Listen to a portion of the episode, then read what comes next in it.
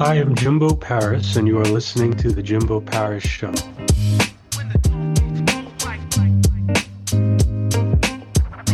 Okay, well, Debbie, welcome to The Jimbo Paris Show. And can you begin by providing me a brief summary about yourself, who you are, what you're about, and what your message is? Okay, so I'm Debbie A. Anderson. I see dead people. That's how I introduce myself. I've been seeing dead people for, I don't know, I'm um, in my 60s. So, 60 years, I honed my skills as a clairvoyant medium, which is what class myself for over 35 years now. And I'm still learning. You know, when people say they're an expert in their field, I feel that they're an expert to the point where they're at and from there on they continue to learn. But I started seeing spirit at the age of four, and that time my parents were going through a divorce. Yeah, my mother, my twin brothers, and myself all uh, ended up at my grandparents' house. And in those days, children were seen and not heard.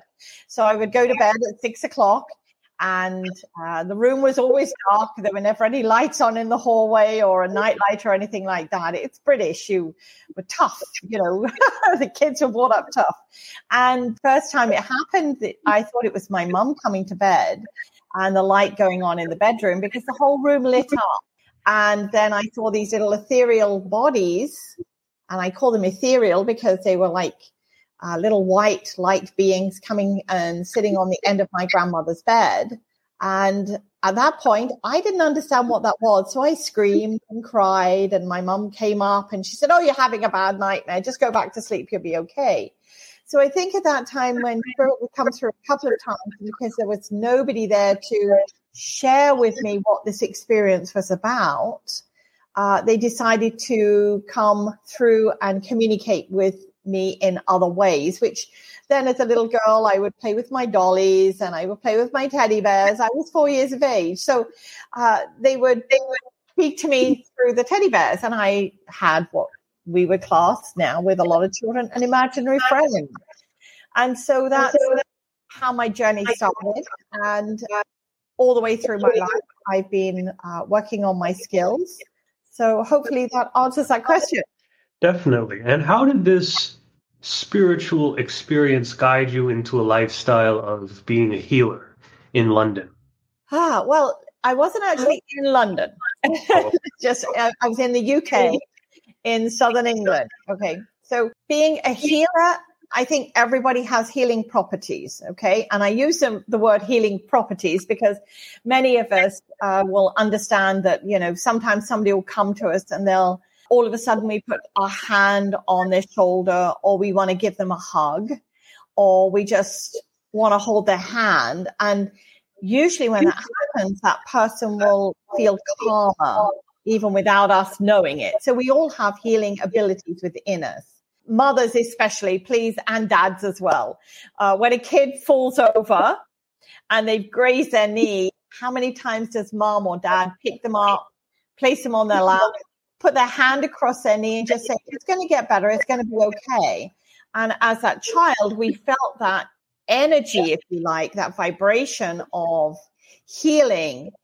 Even if we didn't understand it, it calmed us. And I think that's really uh, where I had that. And, you know, I would notice that I would, a friend would have a headache and I would just place my hand on or above their head and they would feel better. So whether it's God given, which I do believe it is, spirit related, which I do believe it is, universal, which I do believe it is. It's all of those things. There is this immense energy that just comes to heal us, to give us love, to make us feel better in that way. And there are many, many different types of healers that are out there, whether they are religious based, Christian or Buddhist or whatever. And there are those people that just can do it naturally. You know, in my, my life, my grandmother was a healer without knowing or labeling herself a healer. You know, she would, she would do magic. as I would call it. She would, uh, we were upset or disturbed or anything. She, she was a ardent smoker in the days in the 19, early 1960s. And she would have this little box of matches And she would say, guess which end the teddy bear's in. And whichever end we guessed, it was always the wrong end. But then she would take the box of matches. Now I realized as an adult that there was a divider in the this big box of matches. So teddy bear was one side and, you know, uh, and she would turn it around and the teddy bear, little tiny teddy would come out and it would this joyous feeling of magic. So I know that do this in so many ways, and uh, we do it for our children just to raise their vibration. So, very good. What are some of your best success stories when it comes to being a healer in your field? I think the uh, development of the vibrational energy therapy, which came about just by divine intervention, if you like. And that was a combination of sound, color, and hands on healing. Now, I had, as a healer in the UK, I had belonged to the National Spiritualist Healer Group, which was worldwide at that time. So I learned many of my skills then, but I think people have this natural ability within them. So stepping forward for the vibrational energy therapy, it's a combination of sound, of frequency or frequencies that are emanated to the person while the healing is taking place. The person doing the healing itself is very, very peripheral touch to them. Some people have akin it to access bars or other kinds of healing that is out there. So it's a combination of that. On it's a five minute treatment. Basically, it's going through the energy field of that particular person as they're in a sitting position and the therapist, the vibrational energy therapist, basically places their hands just on the upper part of their body from their torso upwards. And through a tapping and movement, shifts that energy back into alignment again. Because sometimes we get frazzled. And when we're frazzled, our energy is all over the place. We know that. We don't think straight. We don't do anything straight. We make mistakes. So when we're back in that pure core energy of our self as it should be, we can think clearer, we can make better decisions. And sometimes when we're in that frazzled state, it can cause health issues, it can cause a headache, it can cause a tummy upset, it can cause anxiety and all of those kind of things. So the last part of therapy where a person is finished, which is in a five to 10 minute zone, they always visualize a color. Don't ask me how this happens. It just happens.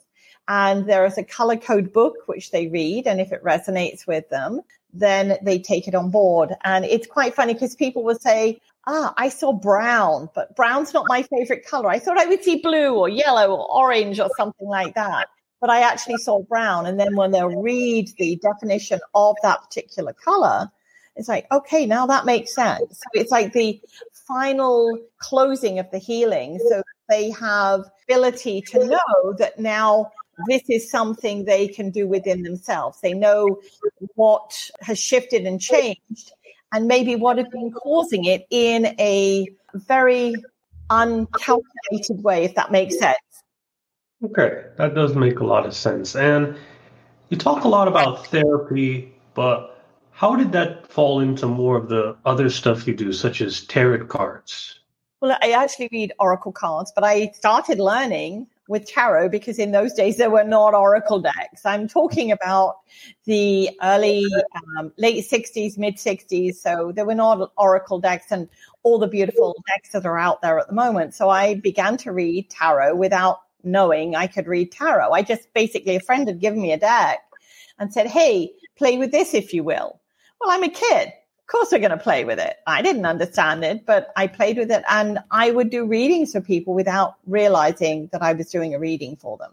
And that was part of that connection with spirit. Now, I went on later in 2013 to create an oracle deck for adults and then a further one for children and then two affirmation decks. So using cards has always been something that has resonated with me. And for many different therapists, healers, psychics, clairvoyants, mediums, whatever you like to call them, they all use different tools like crystals or different therapies and so forth. So the cards for me was something that just resonated. So it was something that I could very easily bring into my day to day being.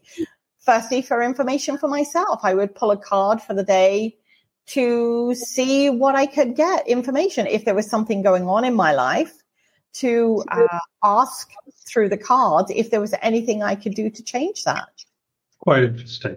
And did you ever use these Oracle decks on clients specifically, or were these mainly focused on yourself?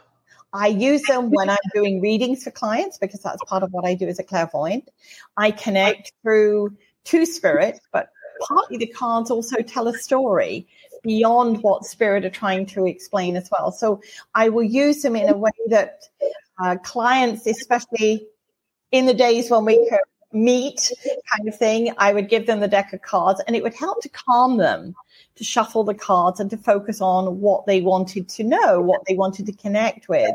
And then from there, I would take the cards and then I would start to lay them out and see what the story was being told because that's what cards are. They're a, a, a visionary, uh, a visual story of things that are going on. And uh, you know, when I used to do tarot cards, the one the cards that I would love to see in a in a person's reading, especially if they come and they said, "I need answers," you know, I need answers specifically for whatever, and then the tower would come in or the death card.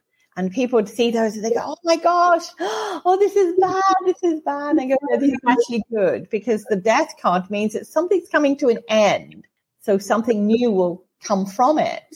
And the uh, tower card for me, when I would read it, obviously it depended where it was in the reading, that would be that things have to break apart for us to see things. You know, we go through crisis in our lives at some point or another. And the only way we see that is because the crisis comes up. You know, we can go all along happy, happy, happy, happy, which I have to say I do enjoy. But every so often something comes up, the shift happens, and usually it happens with such a volume of energy that things have to be shattered, broken open for us to see them for what they truly are. Can you please elaborate a little bit more on what vibrational what this vibrational energy is? Yeah, yeah. So if we understand, first of all, that we all have an energy field around us, an auric field. We know that when we go into a room or we meet up with somebody, before we even meet them, we can feel the energy of that person before we connect with them. Because what happens is our auric field goes right out around us. Think of like a big bubble that goes around our, our body. That's our auric field. And that reaches out and touches other auric fields of other human beings. So if I just take this as humans at the moment. So we've all had that sense when we've met somebody, oh, there's something really bad, or I just feel that something's not right here. Yes, a gut feeling. Yeah, that gut feeling. So that is actually the vibration, the energy that our energy is touching their energy, and we're picking that up on a peripheral level uh, to start with. And we've also had that feeling we go into a room and we've not met anybody, we don't know anybody, and all of a sudden we feel, wow, this is great. I want to be here. And the opposite, get me out of here. So that's when the energy, our vibration is connecting. And because we are constantly vibrating at different frequencies, this is why uh, this the analogy I give is think of it as think of each of us being our own personal radio station. We tune in. I can tell how old I am here because I'm tuning in with dials rather than just sliding something around. We would tune into the frequency that we want to hear. Now, some days it might be heavy rock, and other days it might be vibrational music, and other days it may be a talk show. So we're constantly changing our vibration for what we need in our world. And that's happening on hmm. in trillions and zillions of people all around the world. So vibration is basically like our energy field that is around us. And within that, we hold all our feelings, our hmm. emotions, and so forth. And yes, they do come out. They come out at a peripheral level. The reason some people like to um, stand in the ocean is because they feel that mother nature, that Gaia pulling away, releasing any of the energies. Because water, we are oh, 90% water. We're also solid. So we're earth as well.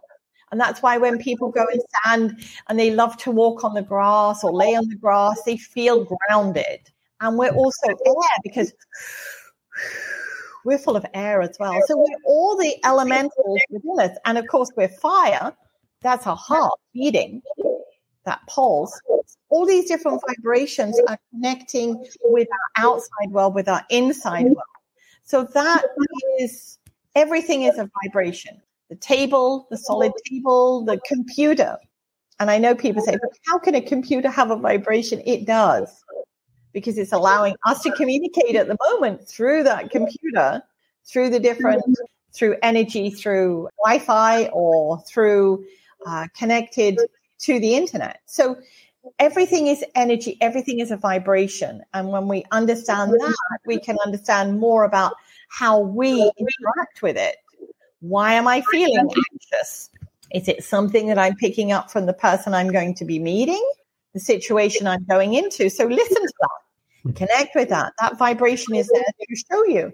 Maybe it's something we're feeling a little bit anxious about in ourselves that's coming up.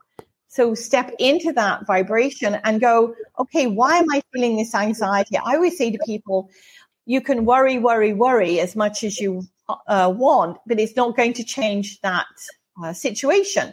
Okay, we can worry about it. We can go through 10,000, I've done it, 10,000 different ways that this could turn out. But at the end of the day, it's going to turn out based on what is actually happening, what we're putting into it, our energy. And that's why a lot of people say when we shift our energy to a positive rather than a not so positive, then things start to happen for us. And it's not the Pollyanna effect. Truly it isn't because there have been times in my life I've said through gritted teeth, something really fantastic happening when all around me, everything is cascading in, it's blowing up, it's falling down. But I'm still saying those positive ways, even if I'm saying it through my gritted teeth, because I know that I need to shift that energy. I could go down that abyss, I could go into that energy and stay there. And on many occasions in my life, when things have gone belly up, I've done that. But there comes a point where we rise back out of there and then we go, okay, I'm ready to face the world again. There is nothing wrong with going into that vibration, but if we're aware of it, if we connect to it and we question, okay, so the, the poop has hit the fan here, literally. So now what can I do about it? I can sit here and worry, worry, worry, or I can start shifting my energy into what do I need to do? And these are physical things as well as spiritual things. So hopefully that makes a little bit more sense. I sort of went off track there as I usually do with these kind of things. I help here. So how do you apply vibrational energy to your mission as a healer?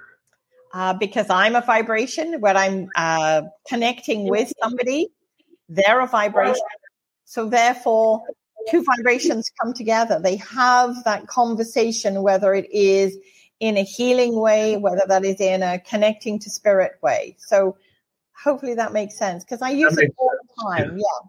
Yeah, that definitely makes sense. When did you realize that you were gifted and how do you know that other people could potentially be gifted just as you are? Well, it, mine was around about the age of four, as I said. So everybody's born psychic. Okay, this is why children up to usually around about the age of seven to eight years of age feel this connection with spirit. They will say profound or precocious things that have their parents or siblings or anyone around them going, how would they know that? Why would they say that? Because they're all, they're still connected to spirit that can shift and change as they go into more of what I call the reasoning. When we get to around about seven and eight, that's when society expects us to knuckle down, if you like, get on with the work and do it. So some children go, okay, if I want to fit in here, I can't be talking all this kind of stuff. I can't be talking about uh, grandpa telling me this or, and grandpa's in spirit. I need to just let that go. And some children do let that go. That's not to say that it doesn't come back at a later stage because spirit are always there and ready and open to help us. So when people are psychic, they have the opportunity to go on and develop that. So think of it like a hockey player. Kids playing hockey on the ice rink, they're there enjoying it. They play it at school, they enjoy it. Now you've got that one kid that says, I want to take this further, mum. And mum then puts them with a coach that helps them to hone their skills to get better at their craft.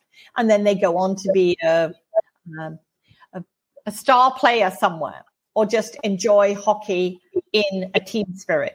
So that's the difference between a psychic and a medium. Okay, so everybody's born psychic, but people who want to go on to create and connect with that mediumship need to hone those skills. You know, I always say you can't take a weekend course and say, Hey, I'm a medium. Because if you could, I would love to have done that 30, 40, 50 years ago. I'm still honing my skills.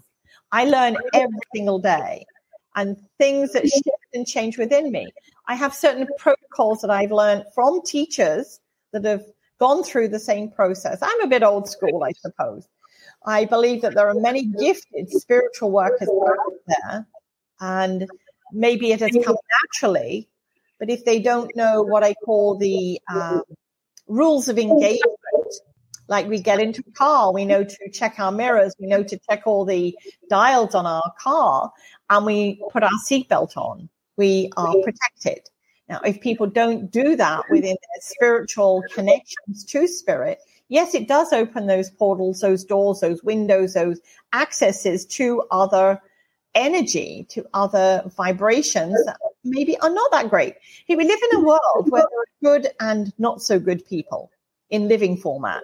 So that will not change when people die and go to spirit. There are still some very malevolent ghosts out there people that are angry that have gone into spirit. So we need to know those protocols. And I learned my protocols over a, period of time. I got to know who I was connecting with in spirit, my guides, my helpers, my angels, if you like, the people that were my team. And it did change and evolve as time went on because, like us, when we go to school, we have certain subject matters that we need to learn in a general sense. And then again, we hone our skills to learn more about how to do this and how to do that. So we drop some of the subject matters. So we changed our teachers, if you like, to help us to grow. And that's exactly what happens with me. And now I have a team and I love my team. They're the center of A.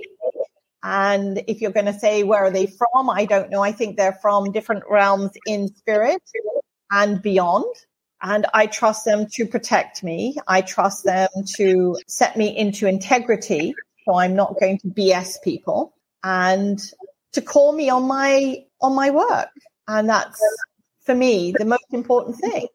Very good answer. And do you think, now, let me, I definitely agree with you on a lot of this, but do you actually think everyone is equally spiritually gifted? Because there's definitely a lot of stories of people that are just very naturally talented. Yes and like anything in life, there's going to be some people that have a lot of natural talent and others that do not. So, do you consider yourself a person with a lot of natural talent, or is it more hard work, but you still had a little bit of skill to begin with?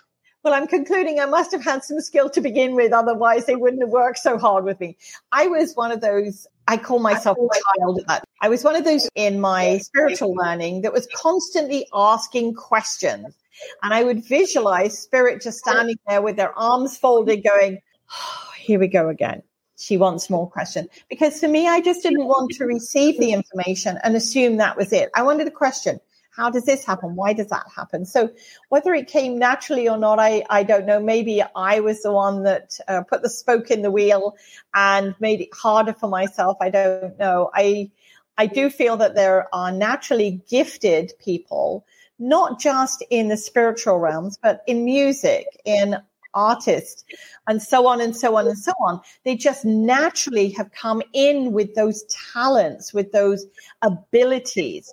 And that is their role. I think this is the thing that people don't understand. We're all here and we all have a role. Okay. Each of us have a talent, a skill, an ability. And whether it's doing readings, whether it's doing a um, hosting a radio show, whether it's being a mother, whether it's being a baker, whether it's a person that takes away our garbage, they're all abilities those people have. And yes, we all have the ability to tap into spirit to ask for help, for guidance. That's why in many religions, prayer is such a big part of that. I can remember growing up in, uh, I grew up in a Christian household, and every night we would say our prayers before we went to bed. I still say my prayers, but I use them in gratitude, I uh, in thankfulness. I send healing to people, to the world, and so on. So I'm still doing prayer. I might call it meditation. I may call it um, affirmations or whatever. Each of us has a title, a name that we give it, but there's not a day goes by that I don't think any single one of us will put a prayer up to the heavens, to our uh, belief system to say, I need help with this, or can you help this, or can you help me to understand? We do it on a daily, if not hourly basis, because we need that guidance. The, the difficulty there is if we're not listening in our heart, we miss the messages, the information that spirit send us and they do send us so many messages every single day. You know, the expression where people say, when did you stop and smell the roses? That's one of those things that when I see a rose now, regardless of what I'm doing, I take a moment to step over to that rose and I smell it. Obviously, making sure there are no bees or wasps in it, but I smell it because that for me is that connection where take time to smell the roses. And I think if we all do that in our process of our life, whether we call it meditation, whether we call it me time, whether we go and lay on the grass outside or sit in a tub of water or swim in the ocean or just sit for a moment listening to something or reading something that lifts uplifts our heart, then what that does, it shifts energy. That's very important. Me time is extremely, oh, extremely oh important. Absolutely. I get to and, have lots of me time, so I'm very pleased with that. In your 30 years as a spiritual reader, what are some of your best success stories? Can you give me a few of them? Uh, well, this is where I explain to people. When I do a reading for somebody, I give them the information, and once that reading is finished, that download is deleted. So unless afterwards they comment or they interject or they share after their reading, I don't get to be privy to that information, but I will share some.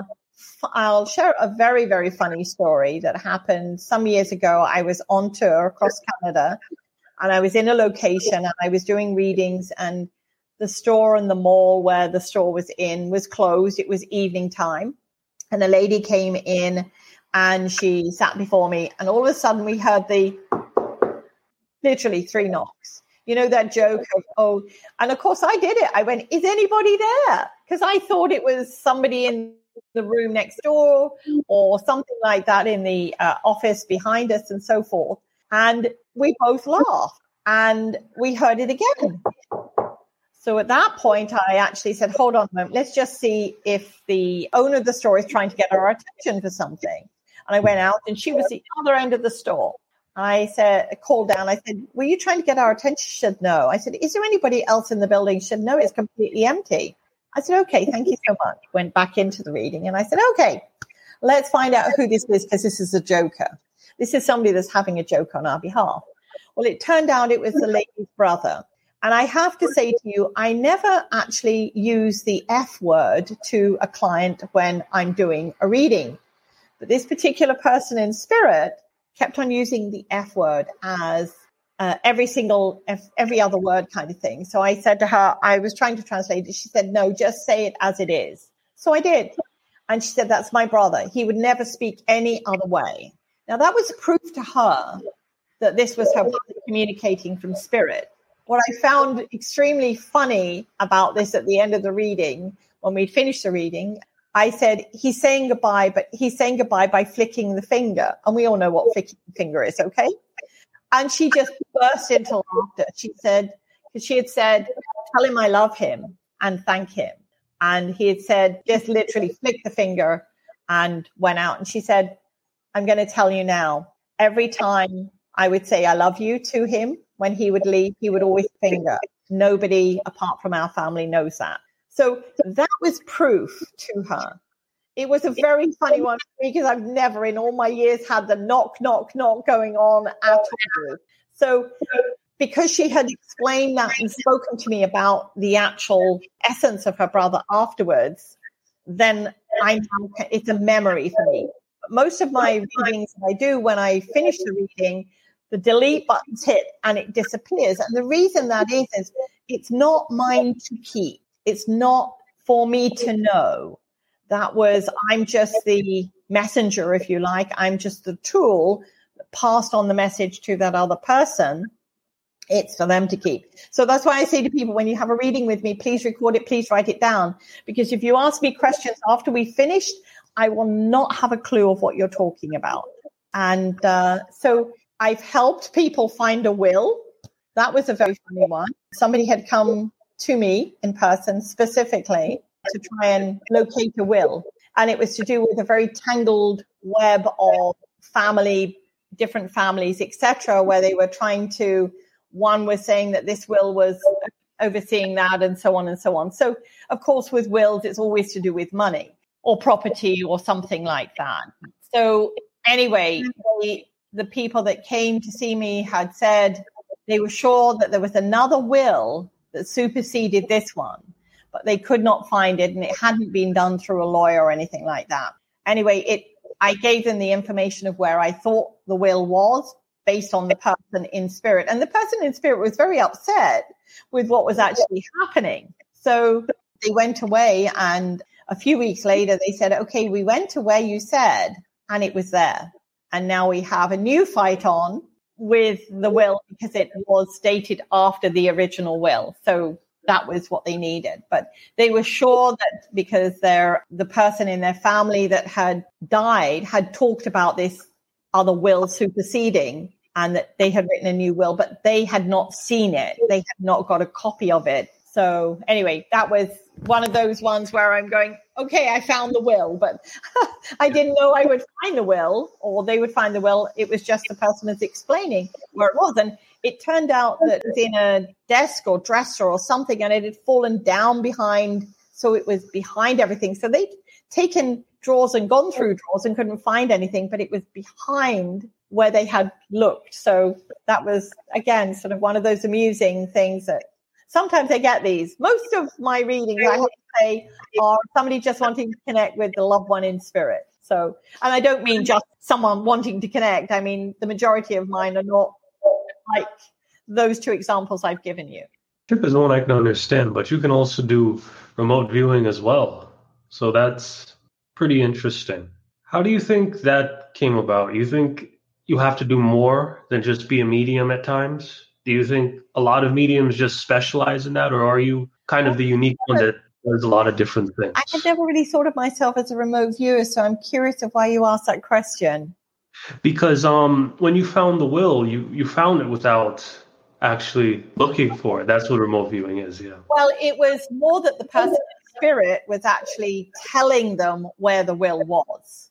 Okay that person in spirit was saying it's in, and I could describe the dresser or the whatever the um, where it was, and then I just said it's in behind there. Like some people say to me, okay, I've I've lost this particular whatever it is, my ring, and I and I'll say, okay, go to the brown coat that you were wearing, and there's a hole in the pocket, and it's in the lining.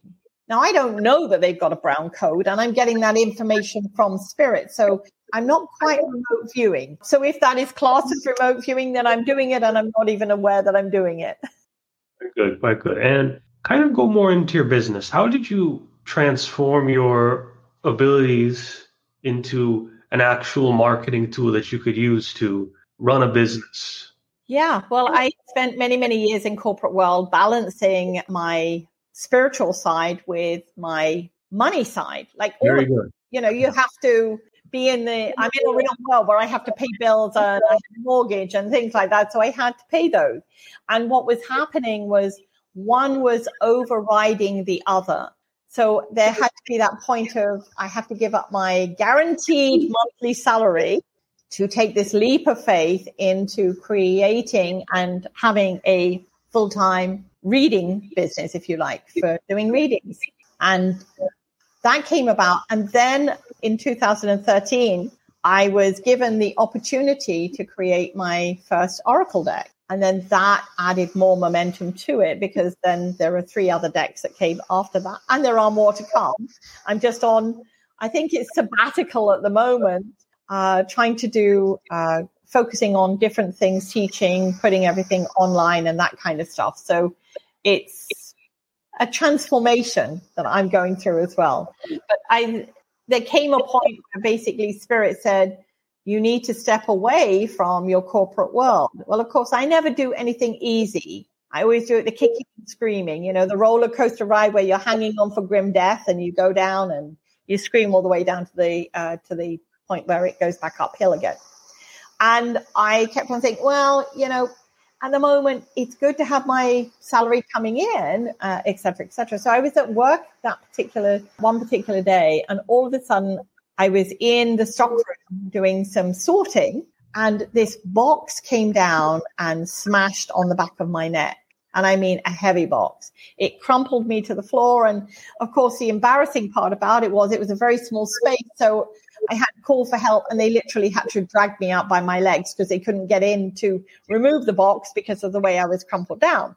I'm blessed that it didn't break my neck because of the way I went down. And I was in a lot of pain. So I had to go for physio and healing and was on drugs and all those kind of things as you do. So during that process, Spirit was saying to me, this is the time you need to just focus on your work. I'm like, no, I need to do my healing. Now I'm in debt because I've been doing this healing and I've now got these debts behind me. And I was driving for one of my, I think I had three more physiotherapy treatments before I was due to go back to work. And I'm driving to the physiotherapist and bang, car hits me from behind, literally rear ends me. My whole neck, my whole body just went into back to where I was beforehand. So I had to start the process again. It gets better because I, as I say, I never do anything. So you would think twice at that. I would go, okay, maybe I'm supposed to leave my job and etc. etc. So in that process, my job was taken away from me because my boss said, I cannot hold your job open any longer. I need to replace you with the temp. I'm sorry, but goodbye and good luck. So all of a sudden, I didn't have the job. So then I had a third one. I still wasn't listening. I was still not trusting. I had a third accident, and that was the third one. They say you have to do something three times before you open your eyes and uh, hear. Well, that was the third one. I was um, I was told in that time when I was doing my healing about creating the deck, and I'm like, yeah, but I need to go back. I need to get a job. I'm in debt at the moment, and you know, I was doing all this sort of reasoning with them, and I had a secondary car accident so I had box fall on my neck, my first car accident, a rear ender, and then second one was a rear ender. At that point, I said, okay, you got me. I'm in. and my healing from that happened really fast. So I'm hopeful that your viewers are listening and not going to go through the same process. And I would say to anybody, if you get that message once, listen to it and move into it and uh, accept that maybe that's the direction you need to go. But I got caught up in my humanness. I needed money to pay bills, which is something we all have. So sometimes when we're making a shift and a change, like I've had people say, yeah, but if I take this job, which I really want, is not as much money as a job I already have, which I really detest and hate, and I don't want to do. And there was a famous saying that said, follow the follow your passion and the money will follow you. And I always try and remind people that because to me that's exactly what happened. I followed my passion, I listened to spirit and yeah, I, I love what I do. I feel very blessed every every day I rise from uh, my bed, etc. And I give in gratitude. So I think we need to listen to what we're being, what's being communicated to us from the divine, from the source, whatever it's our family in spirit that is trying to help us. And yeah, if the money isn't as much, then sit and go, okay, what can I go without? What can I not have that I was having because I was earning this great money. But now, if I'm going to be earning less, what can I do without? Is it something that I can cut back on for the moment? Because once we follow our passion, the rest just comes with it. Excellent. That, that was a little bit of self improvement, motivational speaking there. And I was quite interested in what you said about the Oracle decks. Usually, when you look at tarot cards or anything like that, they usually come pre made. So, what do you mean by having to make your deck? Did you have to make all the cards? Is yeah. it how does I, this work? I self-published my Oracle deck, and here's the here's the deck. This is it, the vibrational energy Oracle deck. So I had no idea I was going to create an Oracle deck, and it's 52 cards, and each of the cards are individual images. Unlike a tarot deck has suits and honors, an Oracle deck can be different cards. It can be 40, it can be 36, it can be 100 cards or whatever. That would be a massive deck. I thought mine was huge with 52 cards. That's a lot of cards in a deck. And they're all individual cards that are read as an individual card. So they don't, um, they create a story. With tarot, there's a way that they're read that makes it sort of like a process that you go through. And that's why when people read the tarot cards, there's a certain way that they read them. So with Oracle cards, yes, I self published. So that was a journey. Again, something that I'm going, okay, first of all, I've never created an Oracle deck in my life. I've used them. And secondly, I had no idea involved with publishing that deck. So how did I go about it? A lot of it was um, self-learning as far as self mistakes. That's what I call self learning because when we learn things, sometimes we have to make a mistake. As Einstein said, you know, you keep making mistakes, but that's how you improve and you learn not to do that again. And then I found a printer at that time in Canada that was able to actually create the deck. He had never done a project like it. It was an expensive project, but he said, okay, let's just do this. So we worked out how big the card should be, what kind of card stock it should be on. Um, at that time, he put them in what they call a tuck box. Now, a tuck box is like your average deck of cards that you play poker with. That's a tuck box. Uh, I went on to have it developed as a clamshell box, which is this kind, which they're two hard packages. But again, each of this was a learning curve. And then, of course, it was like, okay, so I've got these decks. How do I know that anybody likes them? Gosh, there's been so many people that have self-published a book or something like that, and they've got a garage full of books that they're giving to family, friends for um, birthdays and so forth. So I had to go, okay, how am I going to do that? And at the time, my husband said, let's go on tour across Canada and you can contact and go to all these different stores, show them your deck. We can do a small print run and just see where it goes from there. Because usually a smaller print run is a higher cost to the publisher, which was me. But of course, the smaller print run didn't mean that I had to have a storage facility to put all these decks in, should they not sell well, I connected, and again, this is a divine synchronicity, if you like, of all these things coming together. I connected with somebody that said, I'm going to take you out. You're going to do your first sales pitch. I said, but I'm not a salesperson. I truly am not. I don't know how to sell. I want somebody to sell them for me. And she said, you've got to lose that concept. You've got to go out there and sell them yourself because you are the creator of this deck. And you, more than anybody, know what it can do and how it works and so forth. So I started to do what I call a meet and greet. I would ask the store if I could have a, a table and some space in their store and a set time. And I created posters and things that they put up in their window and we, we um, shared on social media and so forth. And people would come along and just play with the deck. And then I would give a percentage of my sales to the store so that they would see, okay, this deck is selling, and now they could make a decision on whether to sell that deck, to have that deck as part of their inventory in their store. So that's what I, I did. I, I started across Canada in Vancouver at that time, Vancouver, British Columbia, and went to the other side of the country into up into Newfoundland and then back again. So it was, I think it was six months trip that we did.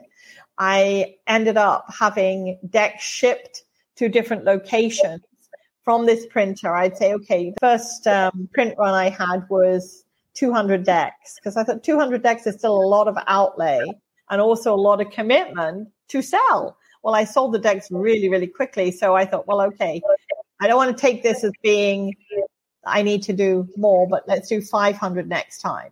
And then after that, I did a print run of a thousand decks every time because they were selling so quickly, which was beautiful. People loved the deck, the simplicity of it. They loved the imagery on the card. They loved that it had a very small write up in the uh, guidebook and so forth, so that it wasn't overcomplicated. And that was something I got with Spirit. Keep it simple. Everything's overcomplicated in your world. Keep it very simple. Excellent. And I'm gonna be honest here, it may be a little bit difficult for people to believe these decks are simple if it can have as much as 100 or 55 cards. Yeah. Can you kind of give people a gist of what these car- how these cards work? What is okay. scheme of building All right. an Oracle deck? Or yours specifically, the one that you're selling? I'm going to just I, I say to anybody when they get a new deck of cards, whether it's an oracle deck, an affirmation deck, whether it's a tarot deck, take the cards and to shuffle them because they're in alphabetical or numerical order. And we, so I say to people, there's no right or wrong ways to shuffle the cards. Some people like to, they say, well, the cards are, I'm not very good at shuffling. So I say, okay, lay them across the countertop or table and just do what I call the mix. And then put, that's how kids shuffle. They put them on the table and then they just mix them up. And then afterwards, when you're ready, just shuffle the cards. And if one falls out, like it did, just as I started to shuffle there, I'm trying to do it so that you can see it in screen. It's very oh, and several more fell out as well. So if cards drop out when we're um, shuffling a deck, I always say to people, they're the cards you need. And if they don't, decide on which way you want to take it, whether you want to take it from the top of the deck, the bottom of the deck, you want to put them into piles. There are no set rules of engagement here.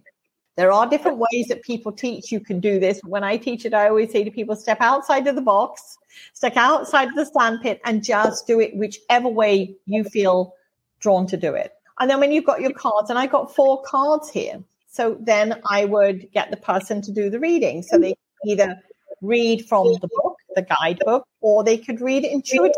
And that's something I teach in my card reader course how to do this intuitively and then go back and rely on the book. Because the whole part is we want to tap more into our own intuition, how we can use it, what we can get from them, and how we can go forward. So if I was doing this reading for you and I pulled these four cards, and the first card up was clean sweep, what that would indicate to me in this particular reading for that person, which we're going to say is you, Jimbo, is that some things need to be cleared out.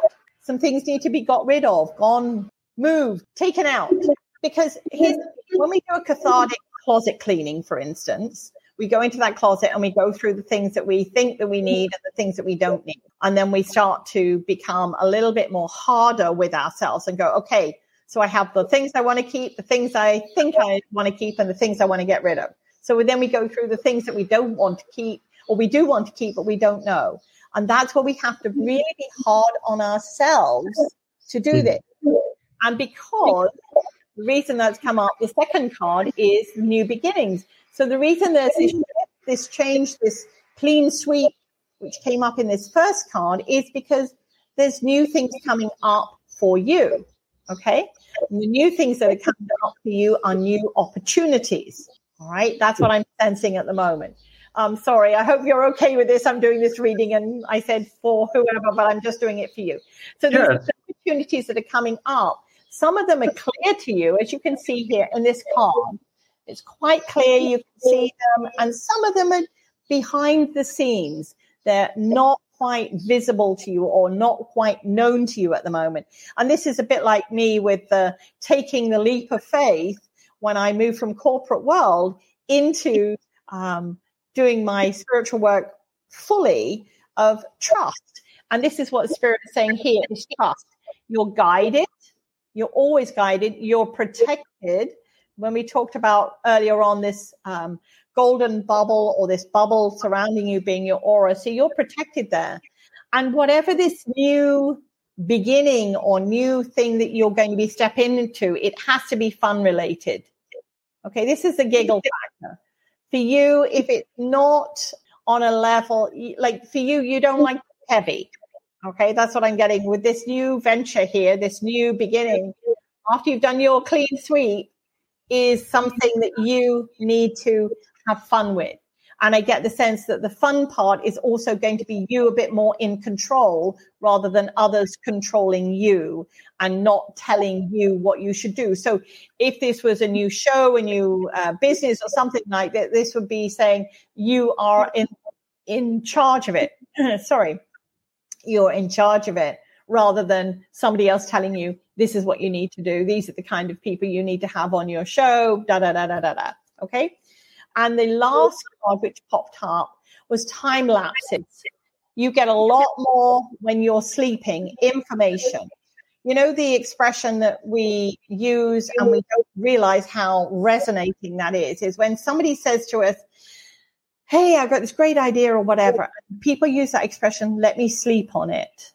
Okay. When that expression or that sense comes up to you of, let me think on this for a moment. Let me just work on it. You you answers in sleep state, in dream state. Either you wake up with ideas the next day or wake up in the middle of the night and you've got to be jotting things down. Okay. So that's just an four card that came out there reading. So that's how simple I do that. Excellent.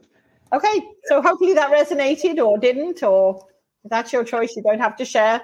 I just feel that there's something there that's coming up and once you're bought into it, I think the word is bought into it, and you're going to clear out all the other stuff, you'll make it an easy transition. Oh, that's very good because you went down through kind of a simple gist of how the readings actually work. Yes. So you see it there. This is how you do it. It's not this overcomplicated thing. It's just it's a lot based on intuition. And she is an expert in this and has a lot of credibility in this field. So let's kind of phrase it in this way. If somebody could step into your shoes, what would be the first piece of advice that you would give to them? Don't be so hard on yourself.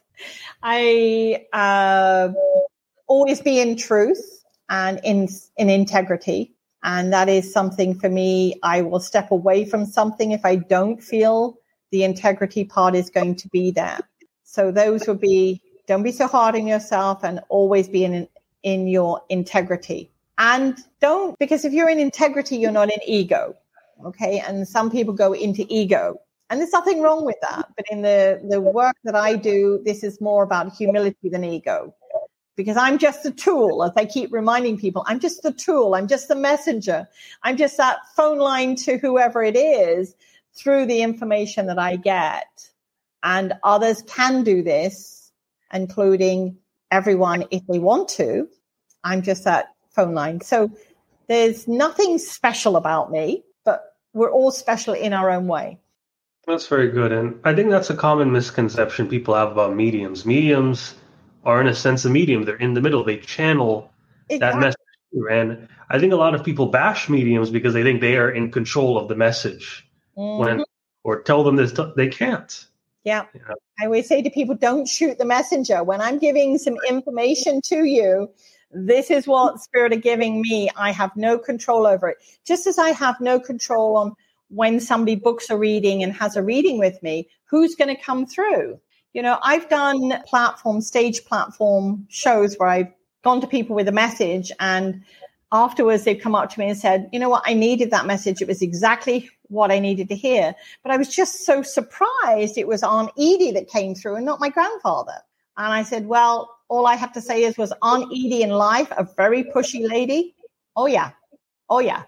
so sometimes it can be the person that is more pushy. Maybe if we're hearing it from Aunt Edie, we're going to listen to it more than getting caught up in the emotion of it coming from our grandfather. I don't know. I have no control. I always say to people when I do a private reading for them, when I do a one on one, i.e., not in a group setting, that we can check in at some point and see who else is there if there's somebody specifically they want to connect with. But I conclude that the message that comes through is usually, hopefully, the one they need to hear. Not everybody will say to me afterwards, that's exactly what I wanted to hear.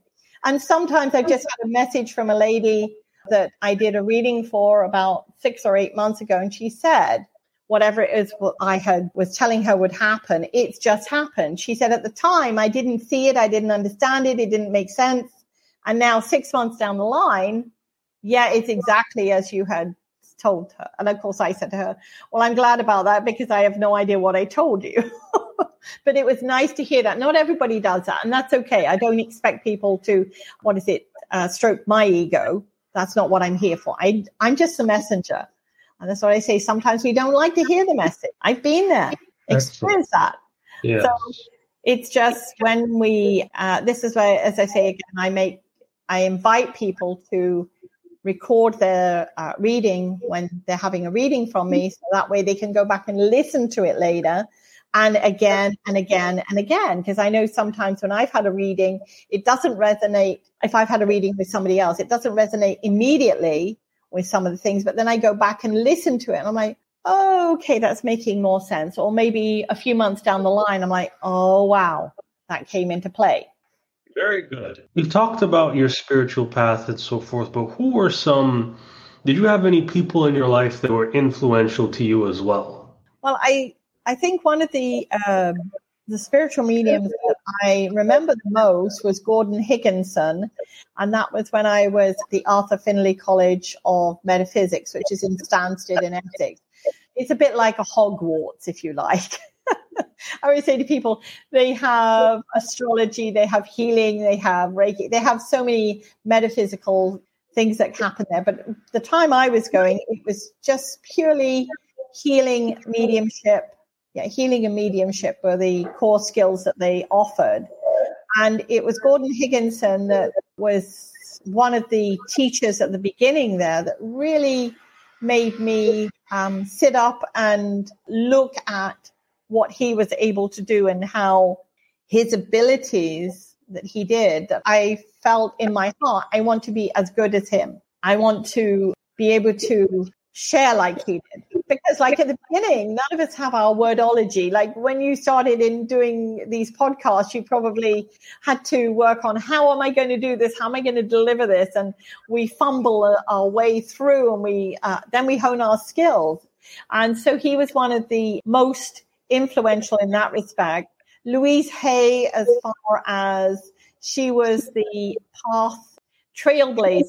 Her and dr wayne dyer were probably two of my go-tos as far as reading and affirmations and that kind of thing. So they're probably the most three influential people in my life thus far. And of course, I have my family members. My dad was a great supporter of my work when he was alive, and he still is in spirit. He's still uh, waving the banner kind of thing. So I'm very blessed in so many ways. And there are so many people that assist me on a day to day basis. My family, as I said, my, my husband and my son and all of those people that believe in me. And I think that's a big part of anything that we do in life, whether it's mediumship, whether it's a podcast host, whether it's a baker, whether it's a seamstress. When we have people that believe in us, we believe in ourselves and we create even more amazing things than we could have done. Very good. Can you provide perhaps some outlets where people can connect to you online, websites, what you're selling, what you're giving? Well, I would suggest anybody that's looking to find out more about me, my decks, my work, and that is to go straight to my website, which is vibrational energy.com.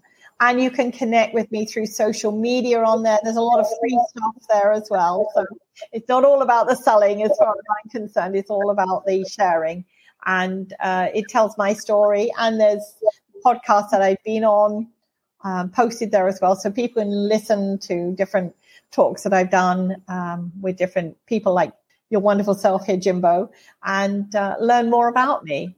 So yeah, yeah. vibrational-energy.com. Very good. And do you have any uh, final words you would like to say? Uh, to remember that every 24 hours you have a clean slate to create, to be, to enjoy, to embrace. And then if that has been a poopy day, that 24 hours today is a poopy day, when you wake up tomorrow, have that whiteboard or chalkboard erased and start a new day. Start a new day with new things that you want to do. start writing down what you want in your life because the more we affirm to that, the more it has the opportunity to manifest and also for spirit to say, Hey, we can help you with that. If we don't uh, finite and say, I want to feel love or I want a brand new red car or whatever it is, spirit can't help us start working to help us in, in that uh, vibration. Excellent. Well, this has been a great interview. Thank you again for being on the show. And yep, this is the Jimbo Paris Show. Thank you for listening to the Jimbo Paris Show.